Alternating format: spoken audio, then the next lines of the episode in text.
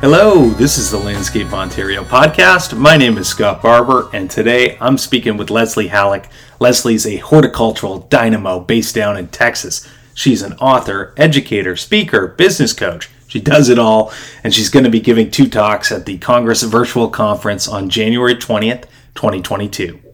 One is going to be on the plant parenting revolution, and another on being digitally relevant, facing the new world of online commerce and communication head on. To check that out, visit congressredefined.com slash conference. But first, we hope you enjoy this conversation with Leslie Halleck. It's coming up next. The Horticulture Technician Apprenticeship Program is a post secondary education and skills development program recognized as a Red Seal trade in Canada. It's aimed at employers who have employees who want to make horticulture and landscaping their career. Earn while you learn. Attend an info session to know more at horticulturetechnician.ca slash events.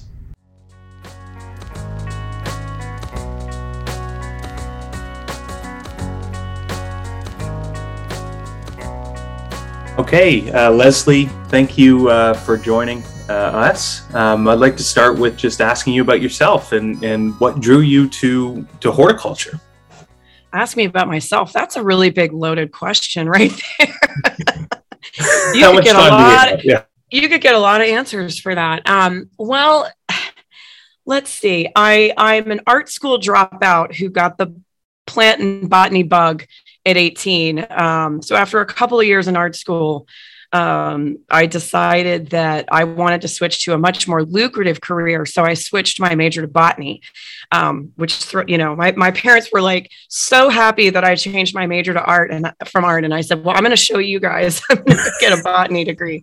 but no, I, I kid you, you know, it's turned out to, to, to be very, very good for me. So I, um, I am kind of what I like to call uh, myself a, a multi-passioned entrepreneur. I I love doing so many different things, um, and I think art and horticulture go hand in hand. So I, I don't think it's unusual that that an artist is drawn to, you know, horticulture and, and, and gardening. I think they're pretty symbiotic. So um, yeah, I am kind of a just a crazy everythingist in the world of horticulture. I, I love doing everything. And and if you look at my career for the last 30 years, you'll see that I've I've worked in many different disciplines from plant research to public gardens, landscape industry, many years in garden center retail. And then about 10 years ago, I decided that it was better for everybody um, with my problems with authority if I just uh, worked for myself and plugged in to help green industry businesses do a better job of communicating and marketing to their customers as well as strategically develop their businesses. That's that's what i figured out i was really good at over my career was communicating to customers um, and translating the science of horticulture right to the consumer. And so that's that in a nutshell is what i've been doing the last 10 years. Awesome. Uh, uh what is it about that? Uh, and i know on your website you mentioned you know one in particular you know you have a passion for helping women succeed um, in this industry. Uh, what is it about that that um, you know really gets you uh, excited and motivated do you think I think if you ask that question to a lot of women, that would it would be very obvious. you know, I mean, we look. Yeah. Let's let's face it. Um, most industries are male dominated, right? Okay, that that's the reality. The power structure is male. Um, you know, I didn't have any um, women mentors or role models coming up in my career. I really had no one to model after or or guide me and it it's very challenging um, as as a woman. You know, there are a lot of uh, personality traits that get assigned to you, you know, by by gender, you know, and when you don't conform to those things, like I don't, I have sort of a non-gender conforming personality. I'm very assertive. I'm very direct. Um, you know, I, I'm I'm going to push hard, and that's not always taken very well when you're a woman. Um, it's a lot harder to navigate, and so you know, I think what women are looking for in the industry right now is representation at the highest levels of power. And we don't have that yet. we're, we're pretty far away from that. I think I can't tell you the number of emails I get from industry, women industry members, every time an announcement goes out for a conference of who the speakers are. Um, and it's the majority men, a majority of white men, right, on the speaker roster, and I get a flood of emails going, "Wow, you know, can we can we get some women speakers on the roster here?" um, I was happy when I saw an email go out from Landscape Ontario that you guys featured several women speakers. So thank you for that because that's not normal. um, but I think, you know, my my uh, passion is to take up some space, be very visible, be very vocal, so that I can model for other women and help share my voice, share my power, and help open doors and give access to other working working women in the industry. I think the reality is that there is a misconception and a misrepresentation that there aren't enough quote qualified women in the industry to be in positions of power or to be taking those keynote speaker positions or being on the speaker roster. And that is not true. We have more than enough qualified women working in the industry. The problem is is that women aren't perceived to be as powerful so they don't get those slots. Right. So i feel like my my uh, mission is to model that reality. Women are powerful. We have powerful voices. You know, when women rise and are part of the power structure of companies, companies are more profitable, period. Mm-hmm. Societies profit. We benefit from that. So, w- what I'm looking to do is help create some parity in, in power and representation and success because all of us, men and women alike, we all win when that happens um, so so that's really my goal there is to is to hopefully maybe be a source of um, uh, you know not necessarily even inspiration but just uh, an example to other women that you can push into these places and have a voice really i love it i, I know uh, as you mentioned, the, the Landscape Ontario uh, Congress Conference. It, I, I, know the the organizers, my colleagues on that uh, event, you know, they really take that seriously. Um, you know, having a, a good mix of men, women, you know, people from different backgrounds um, because it is an important um, example to to young professionals coming into the industry, and and it just makes for a better, more diverse conference. Um, different voices, different ideas. Um, so I know it's something uh, Amy Buchanan, my my colleague who who really uh, spearheads that event every year, uh, she takes extremely seriously, and and I think it's reflected as people can you know check out the the lineup, and of course you're you're one of our uh, one of our main speakers or one of our speakers this year. Um, I think it's reflected, and I think people are really going to enjoy it. So definitely uh, agree with you there for sure. Yeah, I mean perspectives. We all have different perspectives and experience you know that we can bring to the table and i think the more diversity we can get there the better um, the better everyone can grow in their careers and in their businesses so i think that's important absolutely so i want to talk to you about um, some of the books you've wrote, written. Um, I saw that uh, a book this year published called Tiny Plants Discover the Joys of Growing and Collecting Itty Bitty House Plants uh, came out this year. And I'll say, I know uh, here in Canada, um, you know, the demand for plants, the demand at garden centers for landscaping during the pandemic uh, has just been uh, really quite remarkable. Um, is that something you've seen down in the states? And, and can you talk a little bit about uh, about the book as well? ravenous people are ravenous for for plants indoor and out you know it's interesting um, i actually had uh, a goal to not write books um, it's not a terribly profitable um, endeavor. Okay. Right. And so I was actually never going to write books, but um, my master's degree is in floriculture, greenhouse production, environmental controls. And Timber Press um, reached out to me at one point and said, Hey, we're looking for somebody to write um, on grow lighting, indoor grow lighting. Do you know anybody?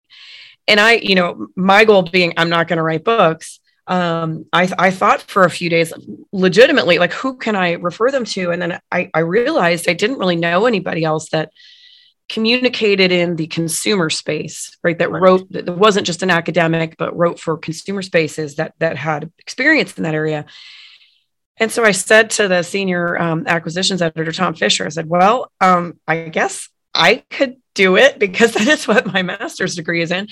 And so, I, and he was like, yeah, yeah, I was kind of hoping that's the conclusion you were going to come to. I just started like take a roundabout way. So I kind of got sucked into it. So it's interesting. I'm a, I'm an interdisciplinary horticulturist. You know, I've spent much of my career working in the outdoor space, landscape, you know, edible gardening, design, that sort of thing. But, you know, because of my um, education background, you know, most of my books have ended up being in the indoor space, right? Indoor houseplants and, and growing because there's been such a huge growth, renewed interest, right, in indoor growing. So it's just sort of interesting that my books have sort of been kind of pushed into the indoor houseplant space, even though I'm a huge, you know, outdoor avid um, gardener and horticulturist. But uh, yeah, the demand for plants is is pretty huge.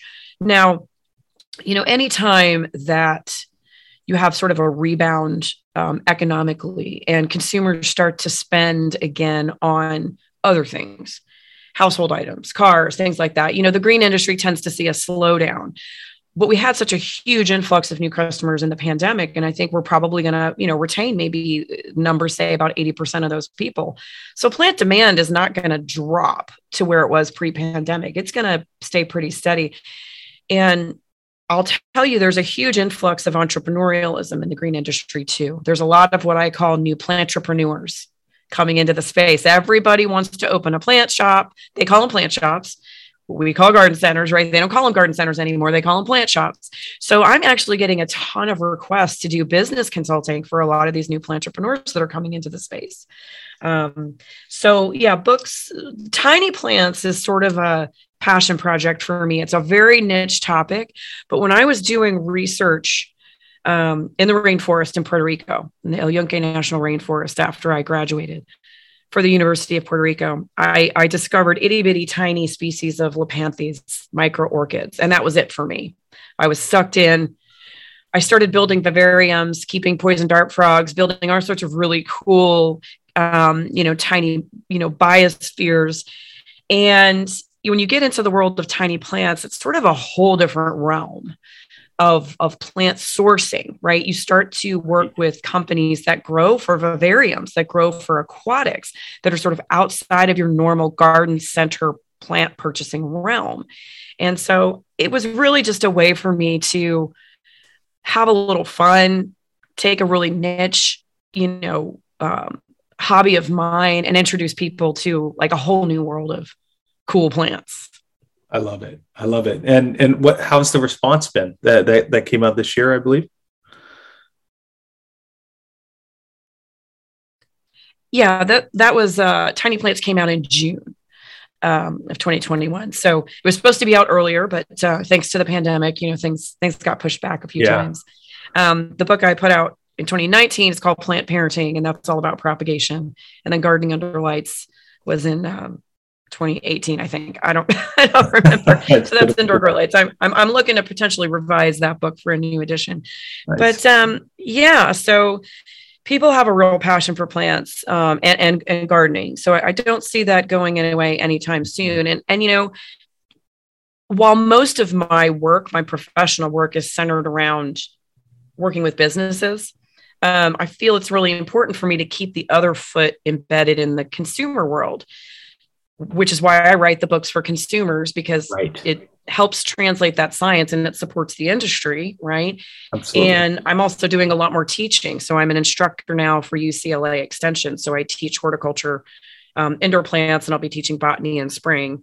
Um, and I'm also the horticulturist in residence at a new education platform I launched with a partner called the Bloom and Grow Garden Society. So I'm teaching in depth horticulture classes there, which, by the way, if you're a landscaper, garden center and you've got staff that need continuing education and there's really not anywhere else for them to get it you know opportunities like that i'm trying to create to have more higher level horticulture educational opportunities available both to hobbyists and to people in the industry and i think that that's i'm, jumping into that technology because i think that's just really where we're going Absolutely, and, and, in this day and age, you know, here in you're obviously down in the United States, down in Texas, but you know, with um, you know virtual platforms, you know, really people can do it from anywhere, which is uh, which is so nice. Uh, it really makes the world that much smaller.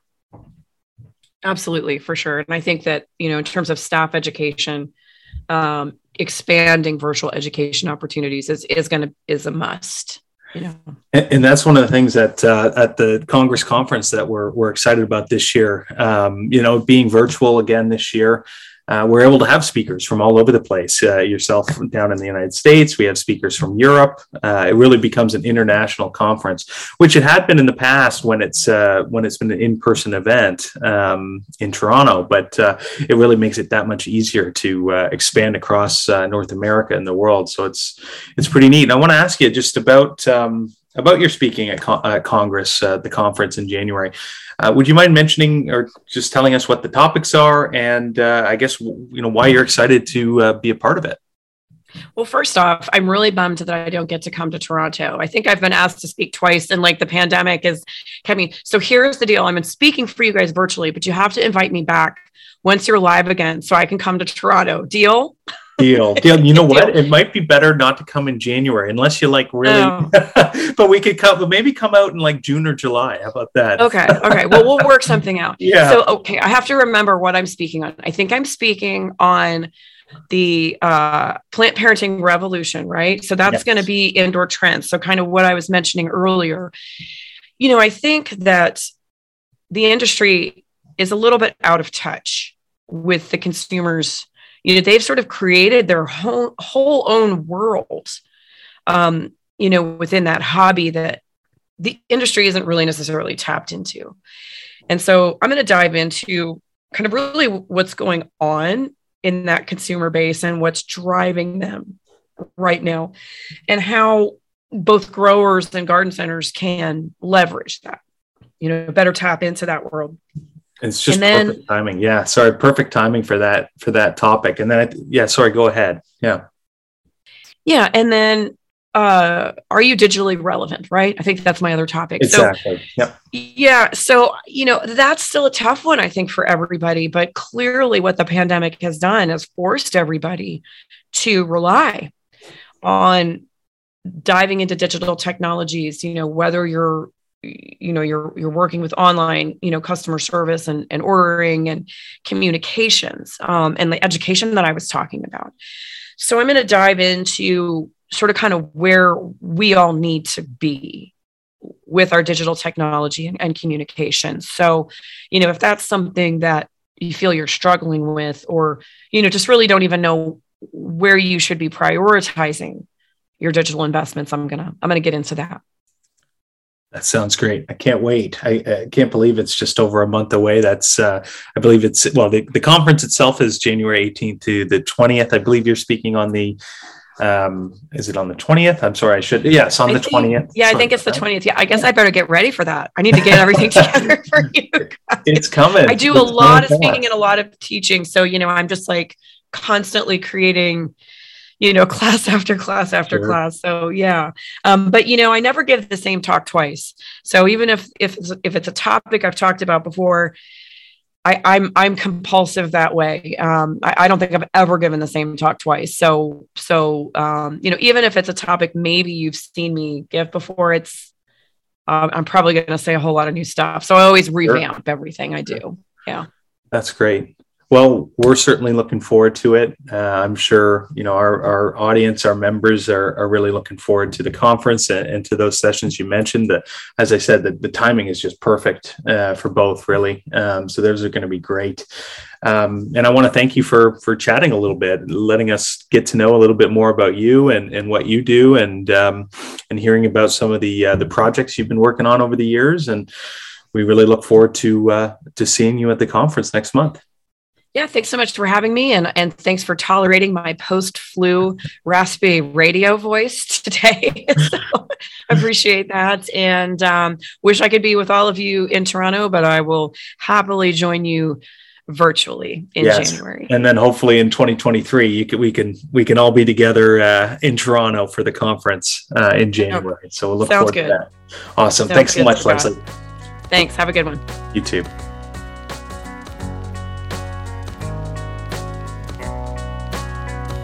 Thank you for listening to Landscape Ontario podcast. We hope you'll subscribe to get a new episode every month.